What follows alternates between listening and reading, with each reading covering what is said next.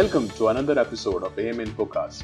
Taking up where we left off on the importance of training for additive manufacturing in our last episode, John Barnes and Chelsea Cummings from the Barnes Global Advisors join me, Aditya Chandavarkar, co-founder Indian 3D Printing Network, to share their experience working with the industry, the right training approach, and their plans for Asia, India, and their partnerships with Additive Academy.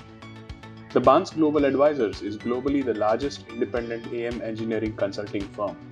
John, who founded it, brings with him 25 plus years of experience in product development and aerospace with Honeywell, Lockheed Martin, Skunkworks, Australia's CSIRO, and Arconic.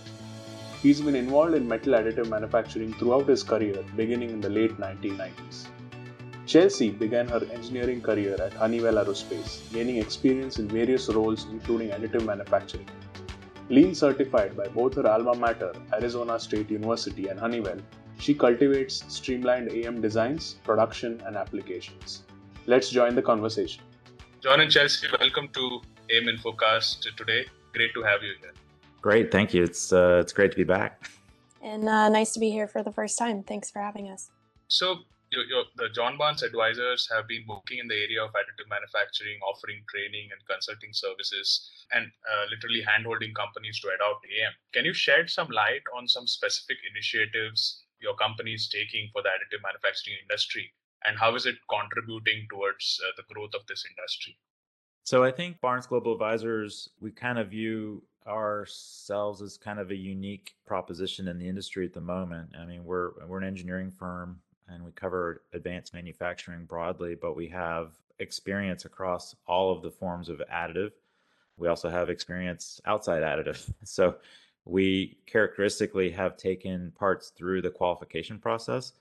And so I think that enables us to kind of have this very broad view of the necessary tasks that need to go into it. With with a lot of our conversations with companies, what role they wish to play with additive could be different. And so we like to understand what the company's vision is, first of all, and then secondly, then how they fit into the additive picture may be different based on what their concept of, of operation. So, in other words, if you're a parts producer today, you know, additive may be a different answer to you than if you're just a design firm. So we we try to work with companies uh, to think holistically about the additive process. Sometimes this involves things like training and so we have formalized our training offerings to both be online and, and live. So depending upon what people have space for in their lives, they can do it on demand effectively with the online Purdue AM certificate that we've been working with you on.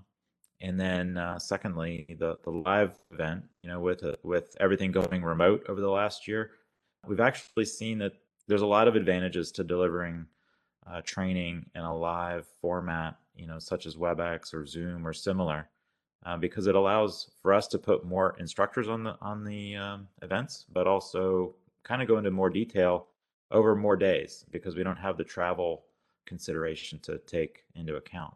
But in general, you know, this ability to to kind of flex between uh, a consulting or an advising role and uh, training, I, think is is unique. So whether we want to start with a workshop or training and then move into some consulting or however it wishes to take place you know we we're pretty unique in our ability to do that alongside being an independent agnostic entity so you know at the end of the day we're we're also not going to try to sell you any type of equipment but we're also it's important for us to be a part of the fabric of uh, the additive community. And so we put a lot of time into being on committees, being on panels, and we've started hosting some information sessions to bring light, bring information to light on some of the newer additive technologies like cold spray and directed energy. And then lastly, you know, we we joined the Green Additive Manufacturing Green Trade Association recently, really because we felt like the approach of a data-driven method for looking at sustainability of additive uh, was really needed. And uh, with the proviso, you know, you can't improve what you can't measure. So we're we're pretty active across the space, but it's important for us to be, you know, really part of the community. Right, and to emphasize some of the points uh, that John just made, I I think specifically um, identifying customers' goals, we are able to tune our approach. Um, as John said, we, depending on what those goals are, uh, we are able to work with customers either to help them achieve them or perhaps rewrite those goals if if it makes sense. Not all additive spaces are equal, not all companies are equal in the additive space. So we just want customers to be as, successful as they can. So um, ensuring that the approach and strategy that we formulate for them is appropriate and uh, will ultimately be successful and profitable. Um, because AM isn't the answer for everything, but having the experience from other industries that we do, we're, we're able to identify that and uh, help guide customers through that. So I think in terms of the industry growth, that approach enables that because uh, if the value proposition of the technology is not being correctly identified and correctly applied, then then the technology really can't grow, um, and it's inhibited before it begins. So, in terms of the the industry as a whole, just creating that success story, identifying that specific success strategy is is critical. That's great. I think that sets a great uh, you know foundation for for this podcast, and it, it kind of sets the expectations right for the industry in terms of you know what to expect from AM. And of course, additive manufacturing today is being adopted across various end users industries at a fast pace. Uh, you know, what role do you think technical education, training, and skilling can play in further accelerating this growth in a in a sustainable way? Well, I think it's it's really critical right now, and and I think uh, you know I'm keen to get Chelsea's thoughts on this too, because I think you know she she comes from a slightly different background than me. I'm a materials engineer myself, and so I've been with additive since the late '90s, kind of watching it uh, grow and and morph over time. But characteristically, what we see is that there's this kind of you know interest in what it is. Uh, then there's kind of the you know usually characterizes the trough of disillusionment. You know when it doesn't do everything that everybody thought it was going to do, and sometimes that's really an education problem. It's not actually a technical problem. So for us, you know, generally there's an awareness problem, and then there's an education problem. And um, a few of our customers I would say represent kind of that 1%. They get additive, they have maybe a center of excellence around it. So they spent enough time uh, working with it and they finally figured out, you know, what it means to them. Uh, the next problem they have is though that they may have a team of a thousand or 10,000 engineers. And so how you, how you translate that uh, information uh, that, that's needed when you go into design these parts that's a training problem that's an education problem and that isn't just flinging powerpoint at people you know it, it is a little bit having some experience and going through what that existence is like. It's also having an experience of what it's going to be to take it through qualification and being able to take it through qualification. So this is where i think we feel very strongly about training and what really uh, training is. You know it isn't just a collection of powerpoints it's important to have uh, ownership over the intellectual property. Uh, it's important to have good quality content. It's also really important to have good quality instructors who can speak from experience. It's important to have a pedagogy and a method of reinforcement of what's being learned.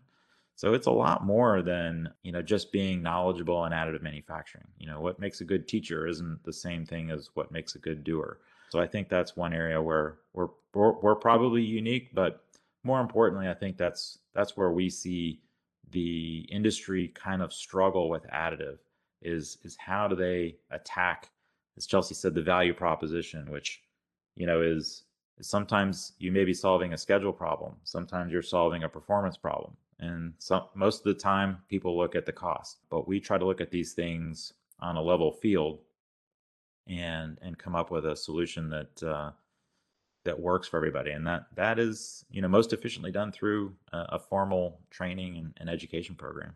And and i think that brings up a good point about the organization as a whole and the division of roles and responsibilities um, and how that can be addressed with training and that it should be addressed with training and how it can streamline uh, the entire uh, manufacturing process. So, having been um, a process manufacturing engineer in the past, it ultimately, whatever was um, flowed downstream to me, it was up to me to make it happen.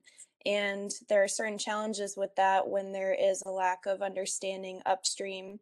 Um, for example, in terms of if if your design engineers don't have the the additive awareness or haven't built up um, that skill set and and have the appropriate tools in their toolbox to make a successful AM design upstream, it's going to make everything problematic downstream. So I think a lot of organizations find um, themselves having to educate each other internally on top of their jobs, which becomes laborious for those doing the educating and frustrating also for those upstream um, just because they're they're getting it in pieces so to be able to break down um, what responsibilities in terms of am are going to fall on specific roles is really critical and um, we with our uh, workshops and training. Uh, we pay special attention to doing this and ensuring that these definitions are made internally and the skills are offered to the right people so that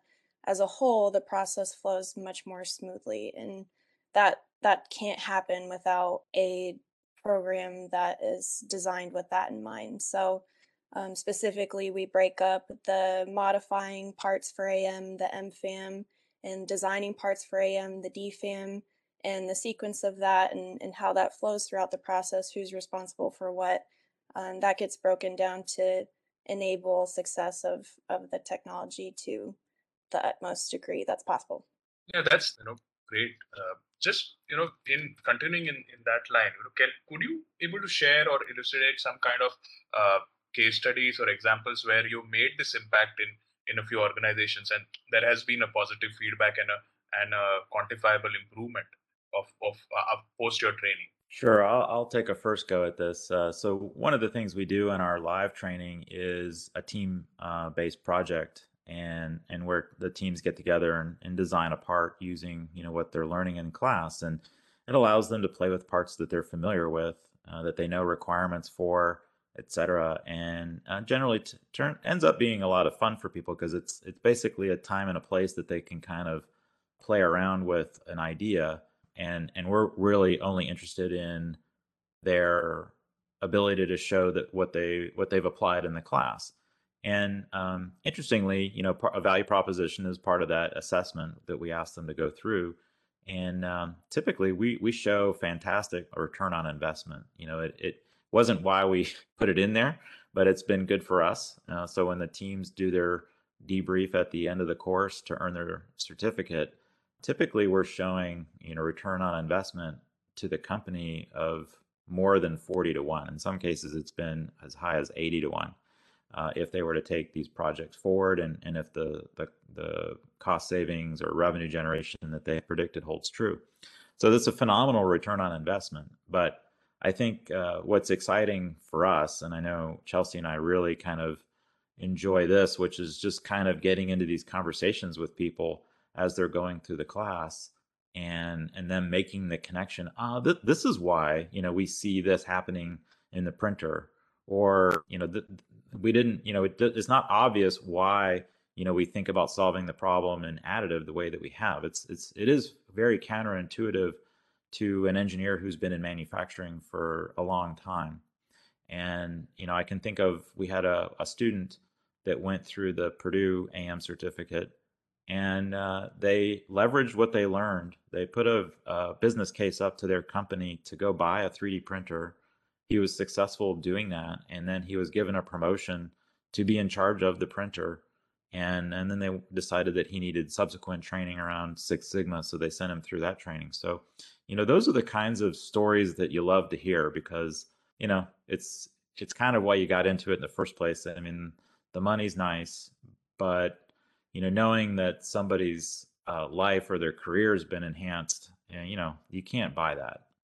Yes, this portion of the workshop that John just mentioned is absolutely my favorite part of um, doing the trainings because you get to see the the information you just presented um, start to resonate and inspire uh, people to to go and apply it to their jobs and, and the projects that they're already working on or um, projects that are coming down the pipeline and to um, to know that otherwise this uh, that level of inspiration or or those adaptations and and being able to take advantage of the technology otherwise wouldn't have happened is is more rewarding than anything. And um, in some cases, I, I know that those actual uh, case studies have gone on to um, influence and, and, change real projects that companies were working on and contribute to um, savings and the uh, adoption of the technology. So that alone is is the best part. So Chelsea, just to add to you know the last uh, conversation, just want to as a, as a practicing engineer for you, uh, you know what's the uh, difference between MFAM and DFAM while actually uh, you know uh, performing this this process on, on the ground, maybe in in a real environment? What's the difference between MFAM, DFAM, and how do you approach it?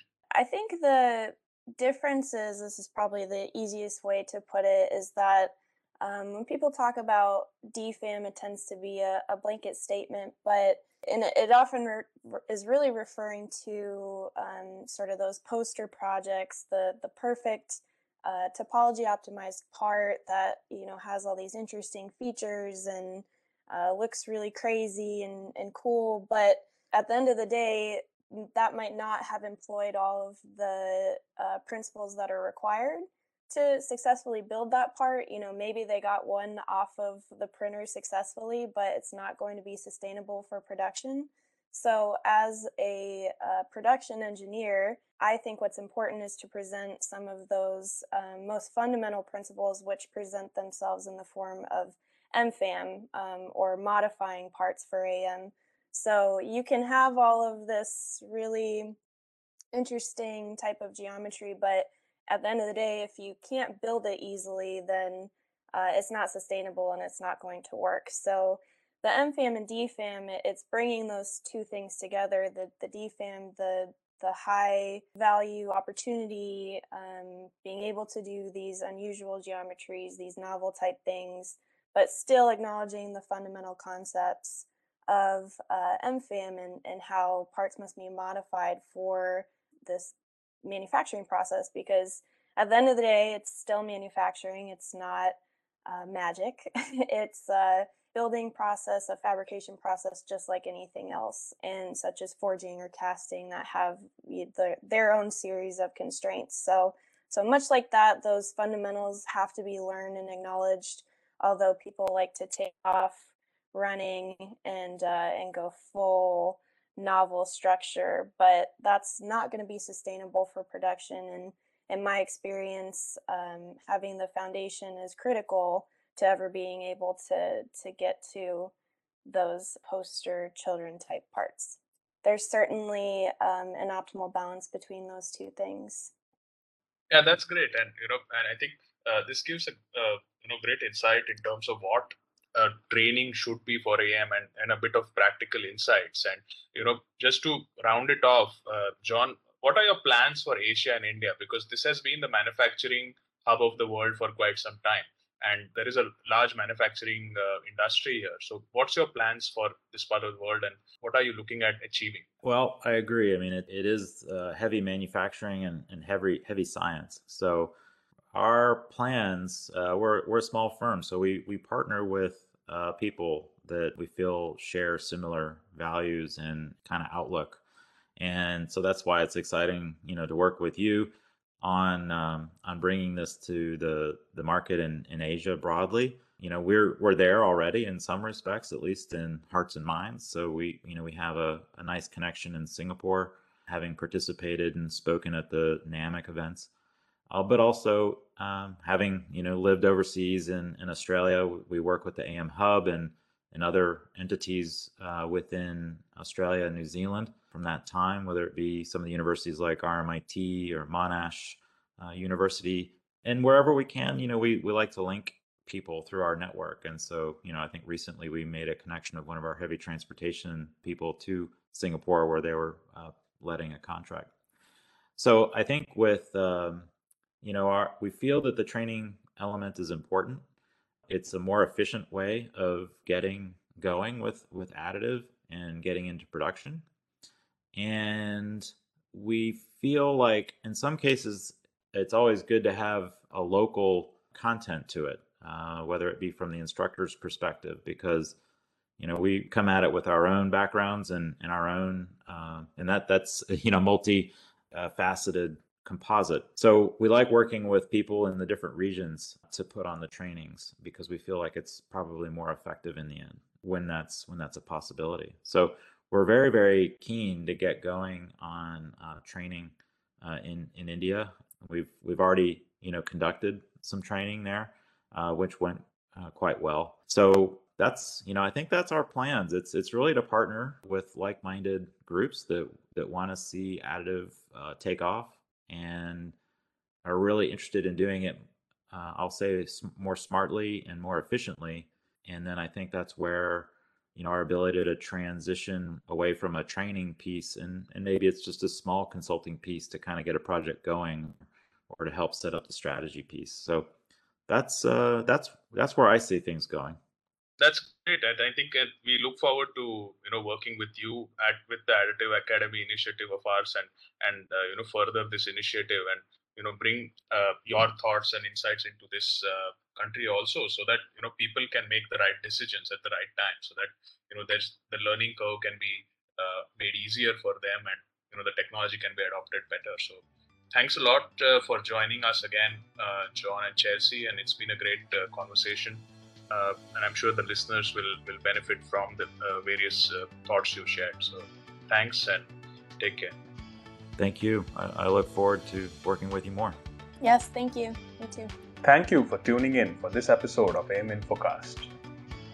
I'm sure this episode has been very informative in terms of understanding the importance of training for additive manufacturing and streamlining the process. If you have any additive manufacturing training or process related queries, do reach out to me on aditya at additiveacademy.com. I repeat, aditya at additiveacademy.com or click on the link mentioned in the podcast description.